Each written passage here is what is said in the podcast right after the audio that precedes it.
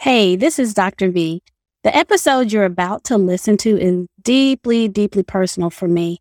And actually, after we recorded this um, episode, my producer, Brody, with Press Play Studios here in Greensboro, he uh, he shared that he had the same uh, experience with his brother, and so uh, it just lets me know that a lot of people are affected by addiction, and that we need to have these conversations um, and support each other. Brody and I have worked together for over a year, and I never ever talked about it.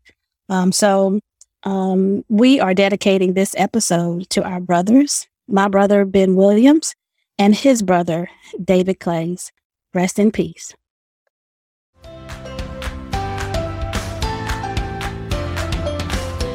My name is not Dr. Google. I'm Dr. V.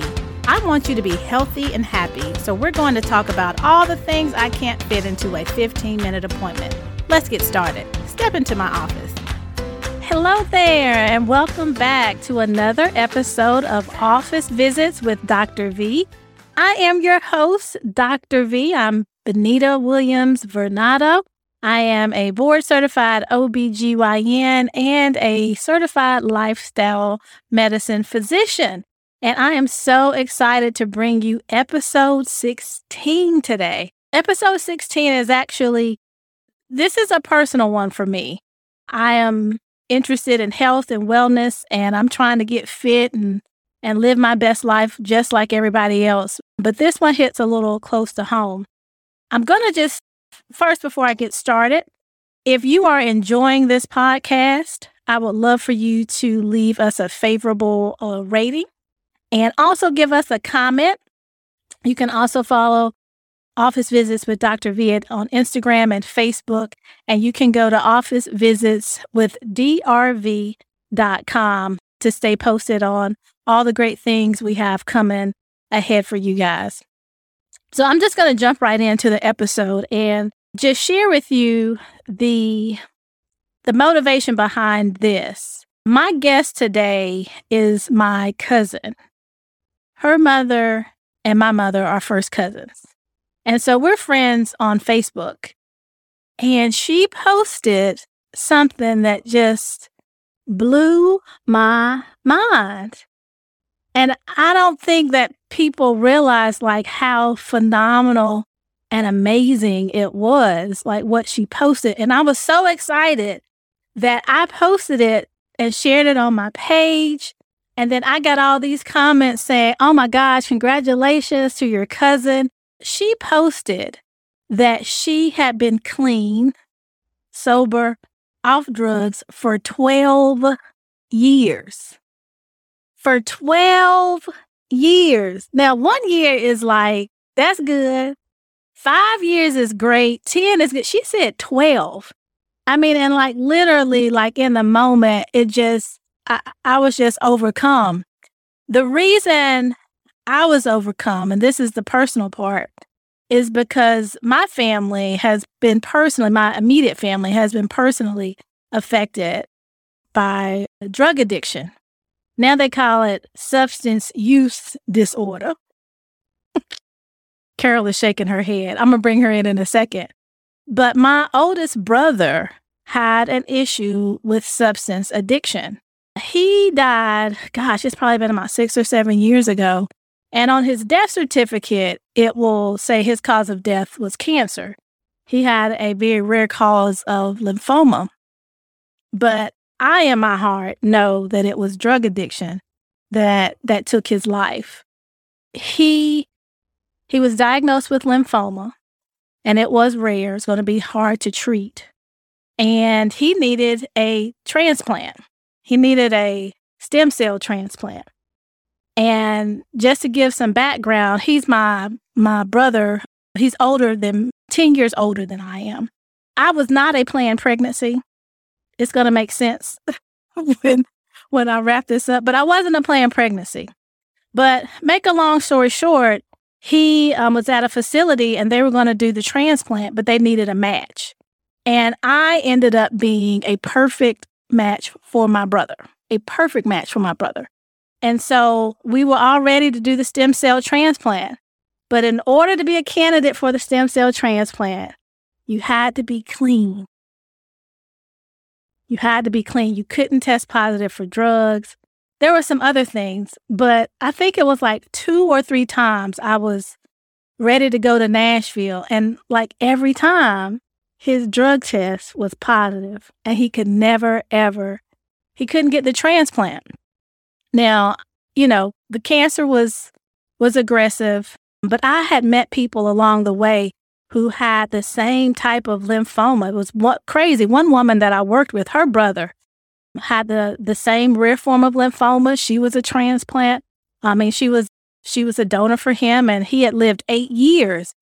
And so what I what I learned and I'm not I'm not, you know, mad at my brother in any way, but from that situation that he he couldn't stay clean to save his own life. He couldn't stay clean to save his own life. And I realized in that experience how powerful substance abuse, drug addiction, how very powerful it is. And when you have somebody who can overcome that and come out of it, we have got to celebrate it. We have got to celebrate it. And so I I th- this is this is this is important and I know some of y'all might not have picked up this podcast cuz you're like I don't have a problem with it. But coming through COVID, y'all, we're seeing people are relying on substances and we know about the opioid crisis. Currently, this is um, according to a 2017 national survey. Approximately 7.2% of individuals aged 12 and over have some type of drug addiction. About 5.3% uh, have alcohol use and 2.8% with some illicit drug use disorder.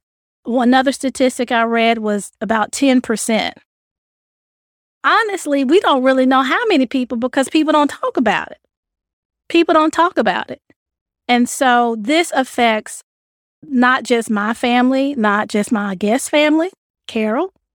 It affects many families globally and definitely here in America. And honestly, it's getting worse. It is getting worse. So, without further ado, I would like to introduce the phenomenal, I'm going to say her whole name. Look at that face. She's Carol Jean to me. Carol Jean Tyson Crawford. Let's give her a finger snap. Welcome, welcome, welcome. And real quick, Carol, let me just give your title. She works at Horizons Behavioral Health in Georgia, where she is oh. a, did I say it right? Columbus, Georgia. I'm sorry, let's say Columbus, Georgia. Georgia's a big state. New Health Horizons Behavioral Health in Columbus, Georgia, where she is a WHAM certified peer specialist. And she is also a social service tech too, the number two. So, welcome, Carol. Thank you for coming on, cousin. Hey, how are you doing, cousin? Doing great, doing great. Before we get started, just so folks know your credentials, what what is that? The sort of a WHAM certified peer specialist. What is that? Well, WHAM, WHAM, the, the word WHAM is really an acronym for a wellness holistic addiction prevention. Okay. All right. And so you are a peer specialist. So you are helping other people who used to be where you were go through the program? I am. I am. I am. I my objective is to provide the necessary tools, whether they're basic relapse prevention skills, early recovery skills, life skills. It's very broad. pretty much targets the whole and everything. And I am in a position where I provide those tools so that they can indeed prevent relapse and just rebuild their lives and, and, and become productive members of society. Mm, rebuild their lives. Rebuild. So so okay, so you you have a story to tell, but at the core, let's start off with who is Carol Tyson? I'm sorry, Carol Tyson Crawford. Carol Tyson Crawford is a grateful recovery addict and alcoholic, a grateful wife, a grateful mother, daughter, niece, a productive member of society. Whose mess has been turned into a powerful message. I am very compassionate. I have a lot of empathy. I believe in serving. I believe that anybody and everybody has a right to be here, regardless of their backgrounds or their current walks of life. Mm-hmm. I am a person who sees no color at all, and that I love people. I am a person who will give the CEO and the janitor the same level of respect. Mm. That's who I am in a nutshell. I'm all about being of service for others and playing my part. You you had me tearing up with uh, my mess is turned into a powerful message. Yes. So all, Yes. all of those are wonderful things that you are now, uh, or that you just stated. But I know that that hasn't always necessarily been the case. So just kind of tell us your story of, you know, how how your addiction got started. Well, the way that I am supposed to tell my story, I'm supposed to tell you guys what it was like, what happened, and what it is like now. Well, what happened is I am the oldest um, of three. I literally I'm 10 years older than my brother and 11 years older than my sister, which means I was the only child for a very long time. Mm. And I got accustomed to that. I'm the first grandchild on my dad's side. I'm the first niece. I'm the first. So they spoiled. So you were spoiled. Okay. I was spoiled, which at a very early age allowed me to wear a hat of entitlement. Ooh. if that makes sense. Like people were supposed to do this. Mm. They're supposed to do that because of who I am. Now, although I had this kind of entitlement, I also had some other issues in regards to low self esteem, feelings of inadequacies, feelings that I didn't belong Hmm. at times. Hmm. Uh, I don't. I, I mean, feel- uh, I don't mean to cut you off, but to be spoiled and then to also feel like you don't belong—that is a, an interesting paradox. But go ahead. I'm going to explain to you why I say I'm grateful that I have recovered from that way of thinking. Mm-hmm. But the reason I felt like that is because on my dad's side, I was spoiled. Not to say that my mom did not provide for me. She's she's she's the bomb, man. She's the best. Mm-hmm. Mm-hmm. But I was extremely spoiled and I got what I wanted. Put it that way, because my mom was more of a disciplinary, Okay. you know, which is needed. So you know, no, like a daddy's girl. I was, yeah, I'm his first child. I'm his only child. Okay. So now on the flip side of being or feeling inadequate and in in and feeling low self esteem is I didn't look like my mom and my sister and my brother. Mm-hmm. Yeah. Yeah. And oftentimes when we would all be together, people will be like, Oh, that's your child. And and I felt a type of way Yeah. About that. Yeah. So that's where that's where the two come in. Let let me just for our listeners who are listening, you know, black folks, we have this whole colorism thing and you know, we've been diluted through the years. Um, those who were the children of the slave masters are are fairer skinned and were thought to be better and prettier than.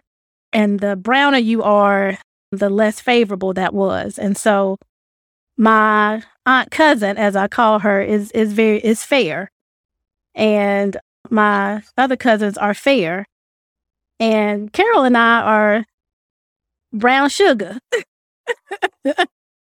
so uh, that that's the that's the difference. And especially for African Americans, I can we can relate to how that can kind of play out. So Right.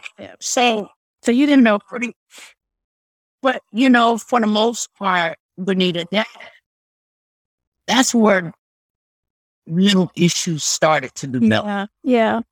and and and and it had gotten to a place where I'm like really obsessed over that. It, it- you know, it, it it became it became part of a natural thought thought process for me. You know, feeling that I wasn't worthy or I didn't measure up or because I I, I was just different in my mind. That I was loved. Mm-hmm.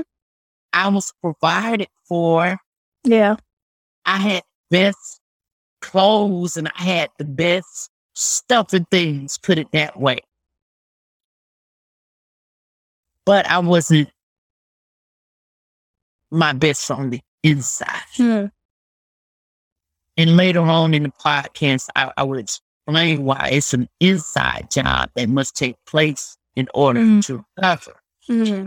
So I had yet to get there. So what ended up happening, I one of one of one of the things that I'm most grateful for at, at, at my early childhood when I was able to travel to a lot of places and experiment things, you know, with my mom and my sister and my brother. And then I found something that just kind of woke me up a little bit, if that makes sense. Hmm. What was that? That was the that was the sport of track and field. Yes. Yeah, Carol can run, y'all. She can run. yes, you know, I to this day I simply adore the sport. I mean, I'm, I'm all in. It's on television, if if grandkids of mine are participating, I'm there. It's just I have a passion for that. So, you know, keeping in mind, I still had the unresolved issues, but once I found my knack for track and field, it boosted me some, Right. but it wasn't enough for me. Hmm. Um, we ended up coming back to North Carolina after we had traveled several places, and we ended up in Kinston, which is which is our folks' hometown. and I am, as a matter of fact, I got my, my class straight out of class of 1990. oh, uh, oh my gosh. Straight out of Man, bed. yes, yes, I have Oh, my t-shirt on, alma mater. Shout out, shout out to Kinston High School. Yes, high school. Yes, North Carolina, baby. The Vikings, baby. Yes, your, your classmate in here. So, so you know, I I became part of this family, this this track and field family, and I was pretty good. You know, I I ended up getting to a place where I, I was was afforded a, a partial scholarship to attend college to St. Augustine's College in Raleigh, Yeah. North Carolina. And that's where it began. Wow. Wow. Keeping in mind now, I told you that my mom was a disciplinary, but she was very sheltered. As she should be. She would have be She sheltered you. You were sheltered. Or she was. well, she was very protective of her kid, you know. Right. And she had every right to be, you know, I mean, it, it has literally taken me everything that I've had to go through to understand, truly understand why she is the best mom in the world. Mm. And so what ended up happening once I got that little dose of freedom in college, I didn't know how to handle it. When it came to when it came to my priorities, when it came to keeping in mind, me back up a little bit. I did have a rebellious streak now. Very high school. I'm not gonna sit here and act like it was just this, that, and third. I did. I was very rebellious. I think that had a lot to do with my internal thoughts and feelings as well. Mm-hmm, mm-hmm. But, you know, once I got to college, I was introduced to marijuana and alcohol. I went to a frat party one night. Mm. And when I experienced that marijuana and the alcohol for the first time, I said, I found my solution. Mm. Your solution. Yeah, that was my solution. Mm. Because what it did, it gave me a it gave me a false sense of safety, Mm-hmm. if that makes sense. Because what it did, it temporarily, it temporarily enabled me to forget about anything negative that I thought about myself or any of any type of anything that would make me feel down or bad about me. Mm. So, in a nutshell, what it did, it gave me a false sense of confidence, if that makes sense. Right, right. And it it wasn't. It wasn't true now. right, you said temporary. Right. It was very temporary. Now, are we saying this was this was straight weed, marijuana, nothing? It wasn't. It wasn't At laced. this It At this point, the, the other substances had not come into play. Okay. For many years, for many years, I simply drank alcohol and smoked marijuana. So, what, did you finish out college? I did not finish out college. I got kicked out of school. Wow, wow. Lost your son. Now, on top of the on top of the mess that I had, now here's some more mess that I'm putting on top of. it. So, I was I remembered it that day so well. I was like, "Oh my goodness, my mom is gonna kill me," you know, and but she didn't. You know, was she hurt? Yeah. Was she disappointed? Yes, but she was still there to support.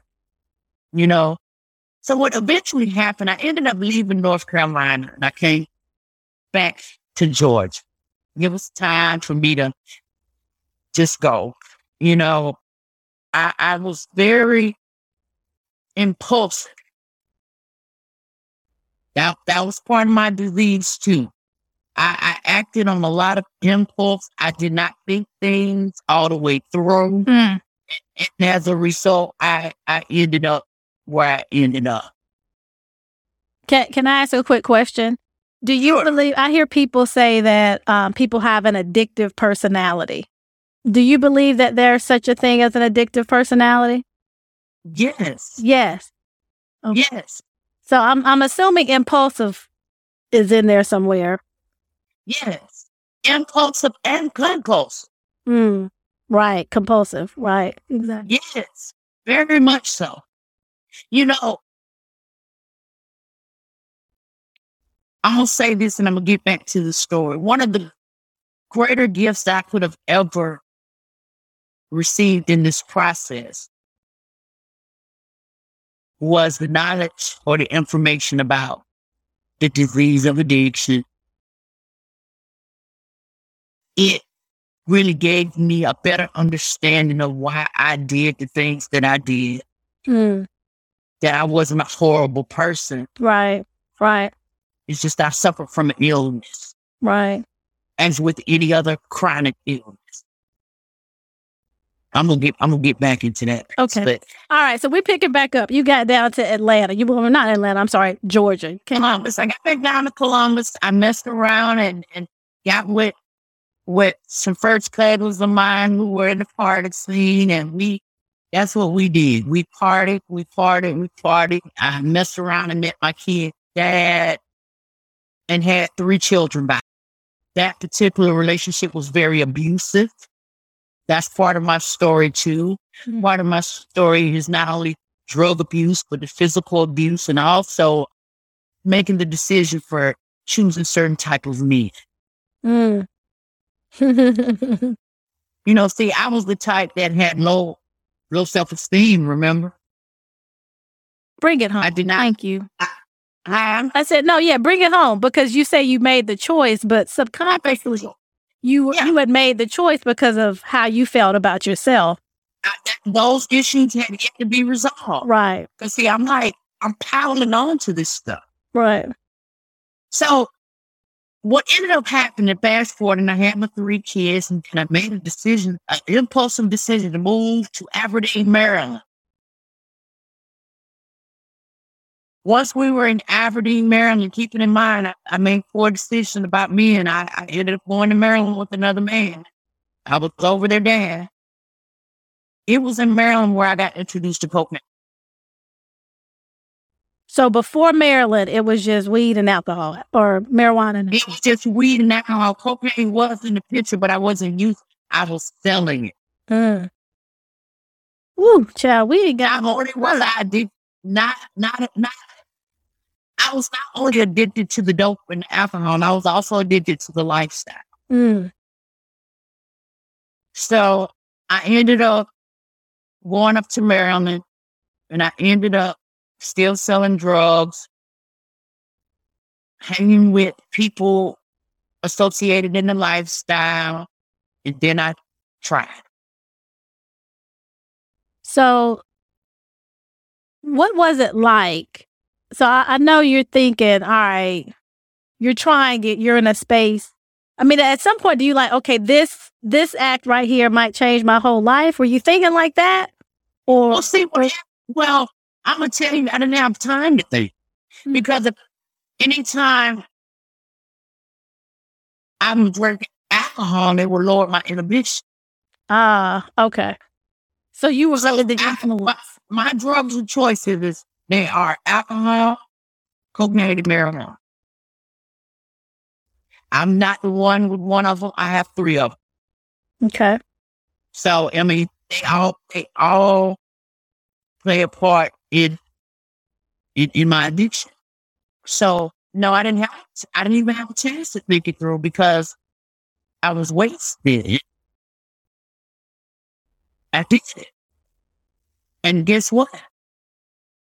I like it. Mm-hmm. Now, it wasn't, it was powder cocaine at first. And I stayed in Maryland about five years, dibbling and dabbling with powder cocaine, marijuana, alcohol, selling drugs,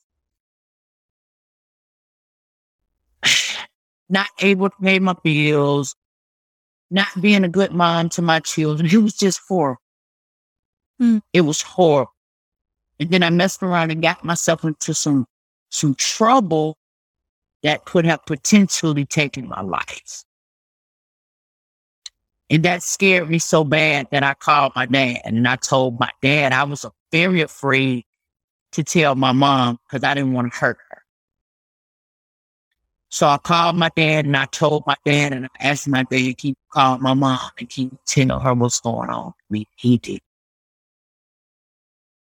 So they got together and they sent for us to leave Maryland and come back to Georgia. I got back to Georgia. I left Columbus in 1998 went to Maryland, got back to Georgia 2002. By 2003, I was completely addicted to crack cocaine. Hmm. Keep it in mind, I remember I told you that I, it was powder first. So when I got back in 2002, I got a, a third shift job at Diddy. And I was a server. And one of the denials that I used to justify my use of powder cocaine that kept me up to work through this shift. Now, keep in mind, I, I even at that point, Benita, I still did not conceive to having a problem. I was not the problem. Everyone and everything else was. Yeah. Right. And are your kids living with you this whole time? No. What happened is I'm getting to that part now. Up until the crack, yes. So one night I was at work and I couldn't find any powder. But the dealers that I would go to say the only thing they had was crack. In my mind, cocaine is cocaine. And I tried it. And it got me just like that. Mm. Transparency is who I am. The truth will make me free. All right. Tell it. So, so what ended up happening, there were moments where I, I ended up quitting that job. I stopped paying my bills. Mm-hmm. I would leave my kids at home alone. Yeah. I would prostitute. Mm-hmm. I would steal. I would lie. I would cheat. I would manipulate. Yes. I would commit felonies. Three, I might add, as part of my story. Three felonies. I have three felonies. Yep.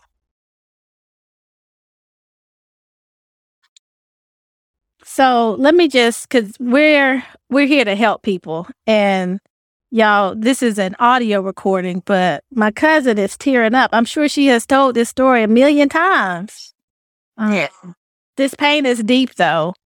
And for you all listening, I want you to understand what this, what substance use can, what it can do. She just said it. She was prostituting. I'm to just read a list of things that this is kind of how we help to make the diagnosis you feeling like you have to use the drug regularly, almost daily. You have urges like you keep thinking about it. You have to take more over time. You spend money on the drug or whatever, even though you can't afford it. So what you said, Carol, is you didn't pay your life. Right. She was getting that drug, not meeting right. obligations and work responsibilities, cutting back on social or recreational activities continuing to use the drug even though you know it's causing problems in your life or causing you physical or psychological harm. Doing things to get the drug that you normally wouldn't do, such as stealing. So it's, you know, I, I know my brother went to jail a few times. So it's not uncommon when you are addicted that you have a record because it's the drug that's driving your behavior. So you wouldn't normally be stealing and prostituting, but it's for the drug. You are doing risky activities when you're under the influence and you're spending a lot of time either getting the drug, using the drug, or recovering from the drug. So these these are some of the behaviors that happen.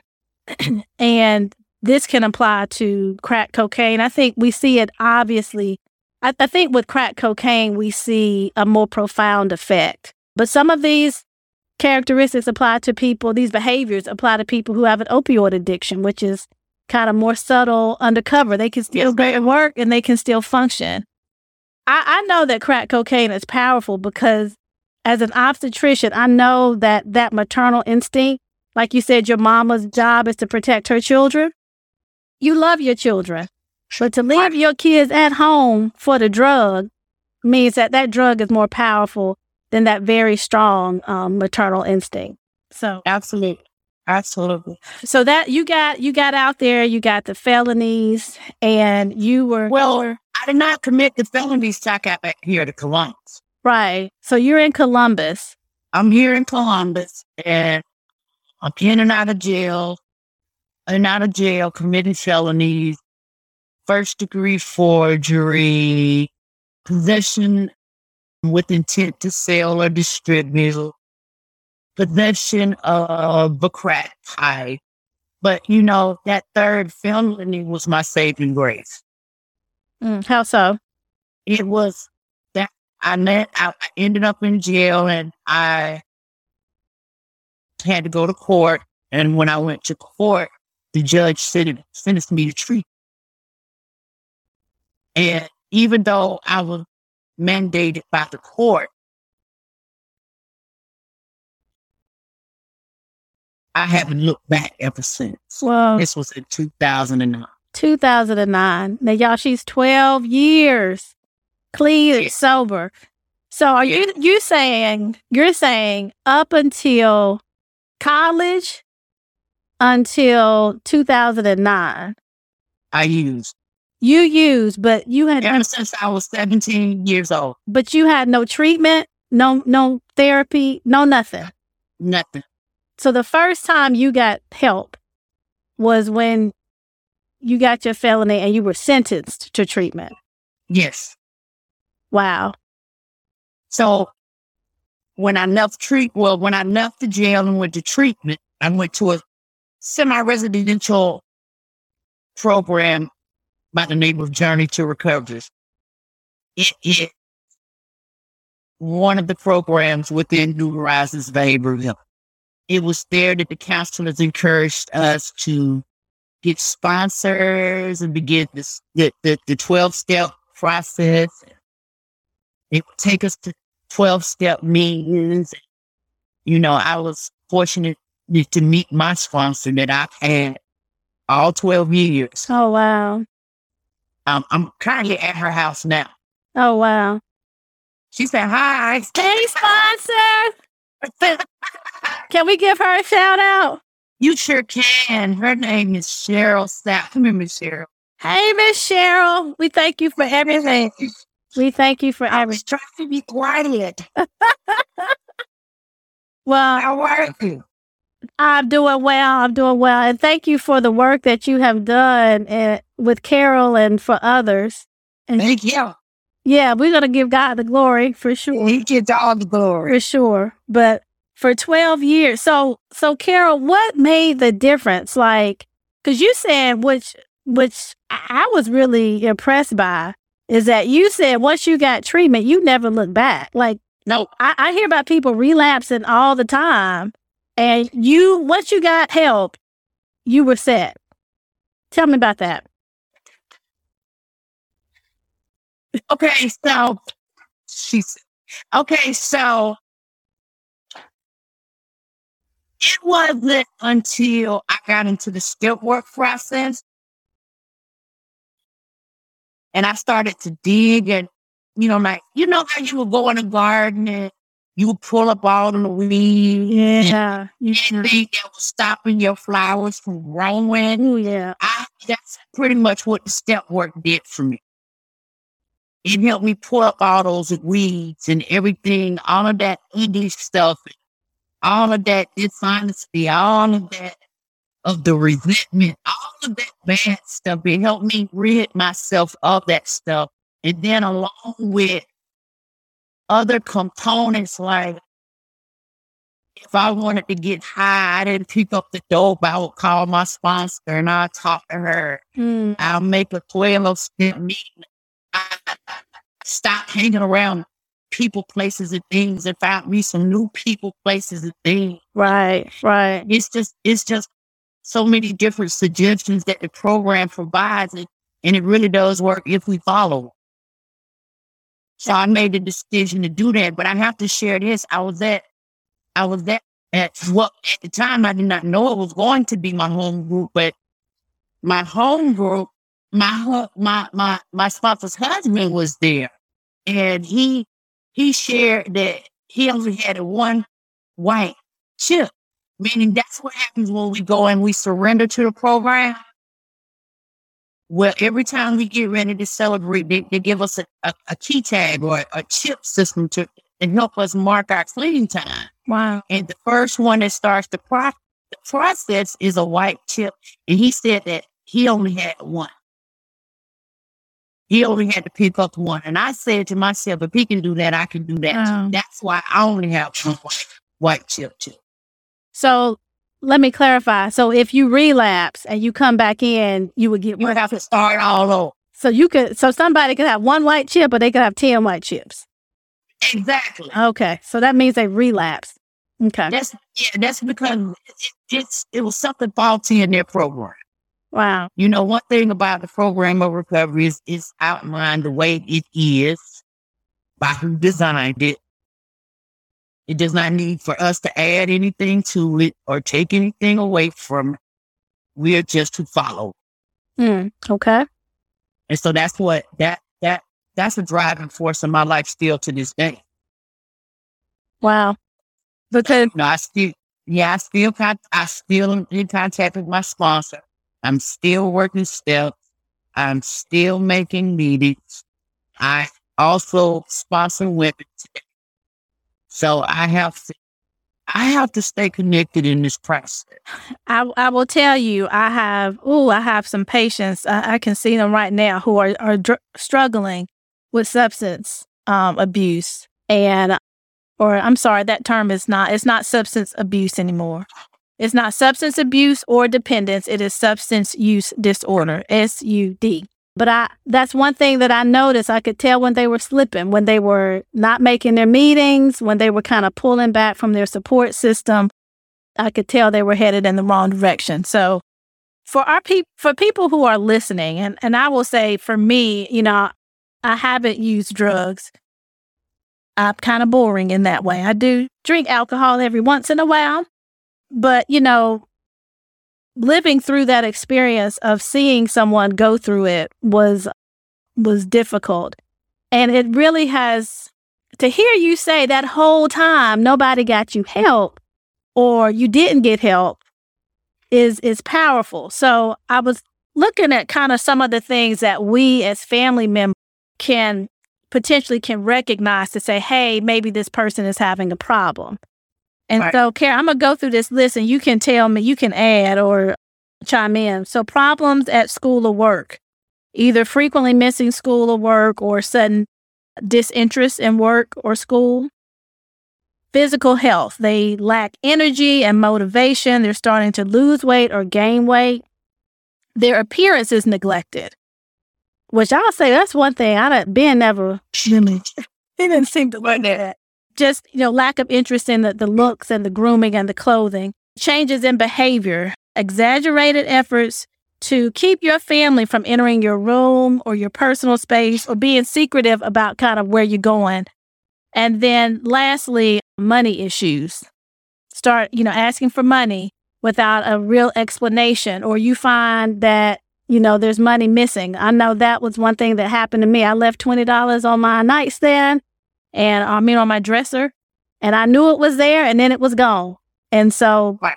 that was I didn't know we had a drug addict in our home, but you know, that was one of the things looking back as stuff started getting missing.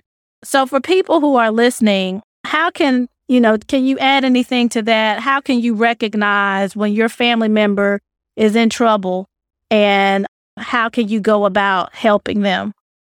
Well, one of the things is is to recognize behavior.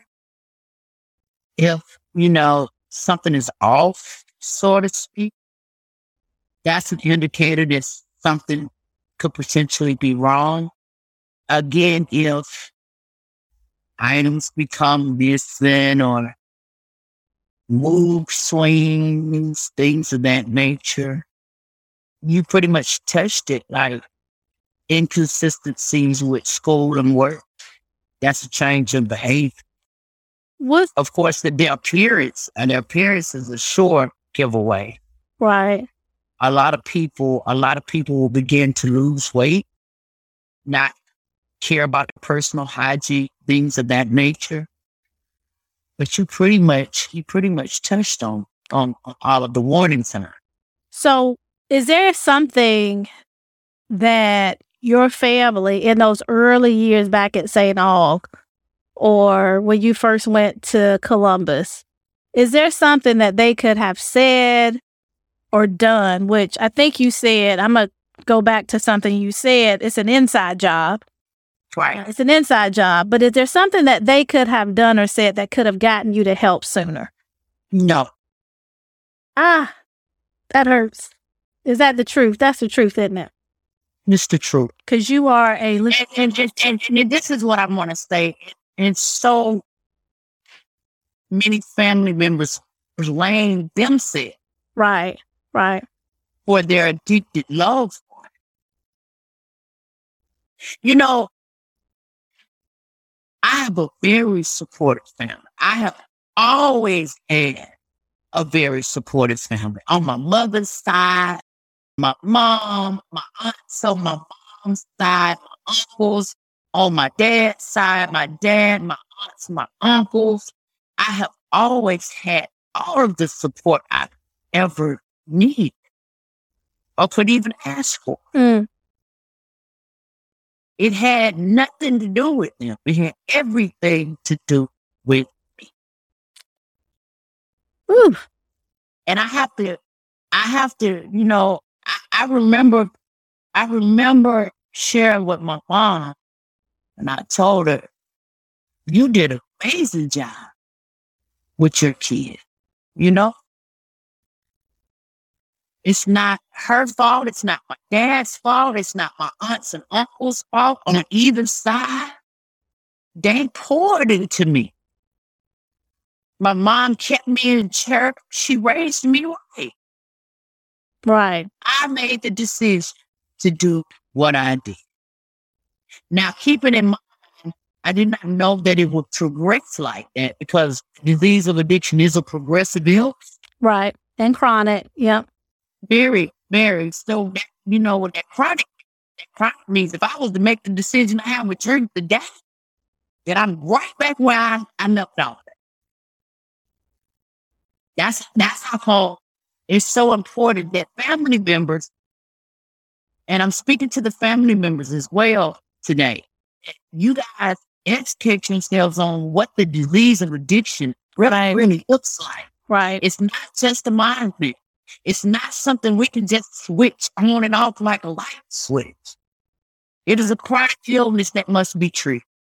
So we're going to wrap it up, but one, and I'm to, I'm to close out by just defining what substance use disorder. So we, we, we leave on that note.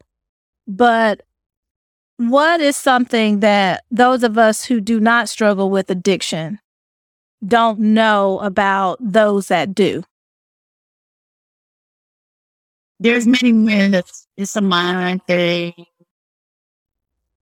You can stop anytime you want.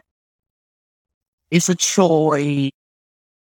Addicts and alcoholics are bums, are homeless people. It's so many things that people really do think about the addicted person and drug addiction. Well, I'm here to share that that's from the truth. The truth is, it is definitely an illness, you know? We don't wake up in the morning saying, man, when I grow up, I want to be a drug, drug, you know. Right, right.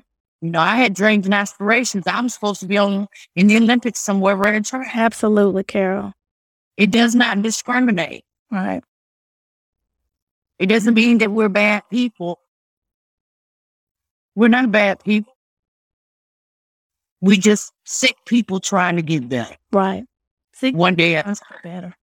Yes. Yeah. So, like high blood pressure and diabetes, substance use disorder is now recognized as a chronic condition. It is a complex condition in which there is an uncontrolled use of substance despite harmful consequence. It occurs when the recurrent use of alcohol or drugs causes clinically significant impair- impairment. Clinically, meaning we're in the medical realm now. Like she said, it's a problem, including health problems, disability, and failure to meet major responsibilities at work, school, or home.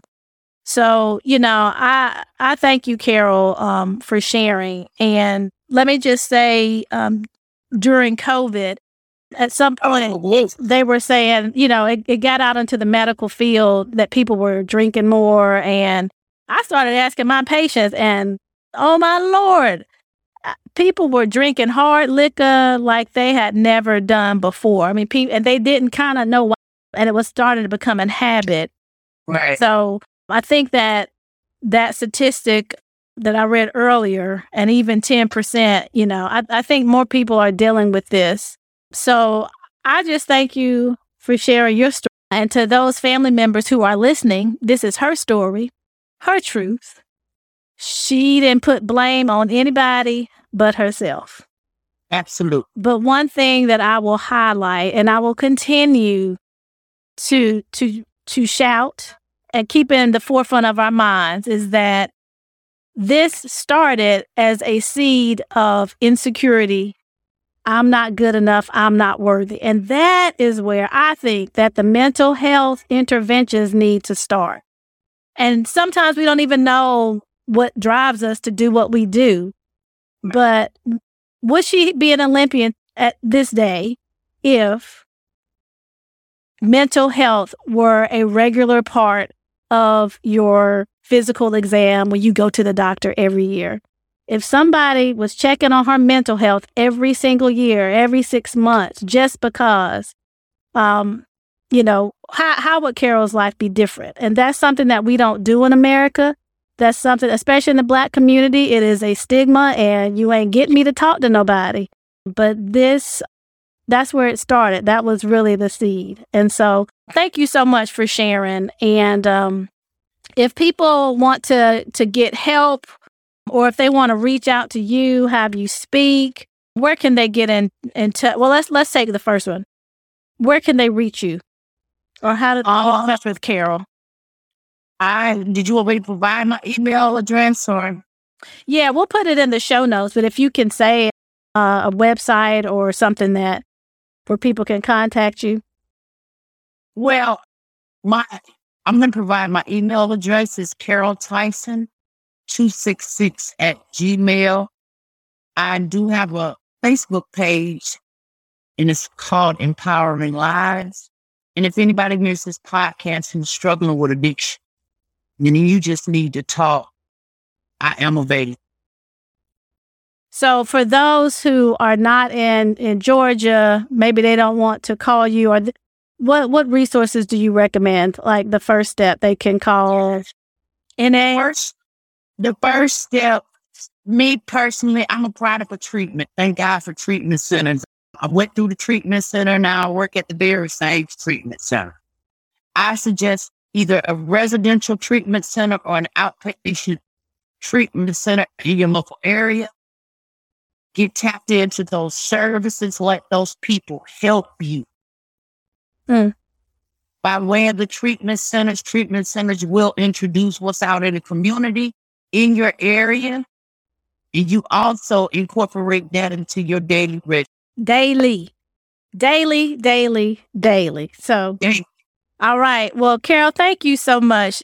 Everybody, that was Carol Jean Tyson Crawford, who is at New Horizons Behavioral Health, and she is a WHAM certified peer specialist. And she is also my family, and she has been clean for 12 years. She got she got one white chip and never looked back. And so Dr. V loves you. The whole reason I have a podcast is so that that we can all win and come up together. So if you found this helpful or if you know somebody struggling, go ahead and share it with them.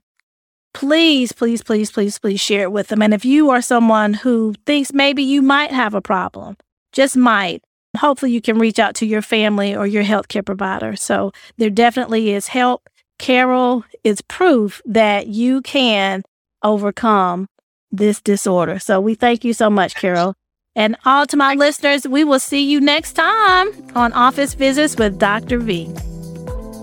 Thank you for listening to Office Visits with Dr. V. My prayer is that something said on this podcast will get you started on a path to your optimal health and wellness. The information, including opinions and recommendations discussed in this podcast, is intended for informational and educational purposes only. Such information is not intended to be a substitute for the advice of a qualified and licensed physician or other healthcare provider. Although I'm a doctor, this does not replace the advice of your licensed physician or healthcare provider. So please, seek the advice of a qualified healthcare professional before making any changes to your healthcare regimen. And another thing, just by listening to this podcast doesn't make me your doctor. However, if you want to stay connected, please follow me on Instagram and Facebook at Office Visits with Dr. V. And go to my website at officevisitswithdrv.com. That's officevisitswithdrv.com. Let's follow up next time. Blessings.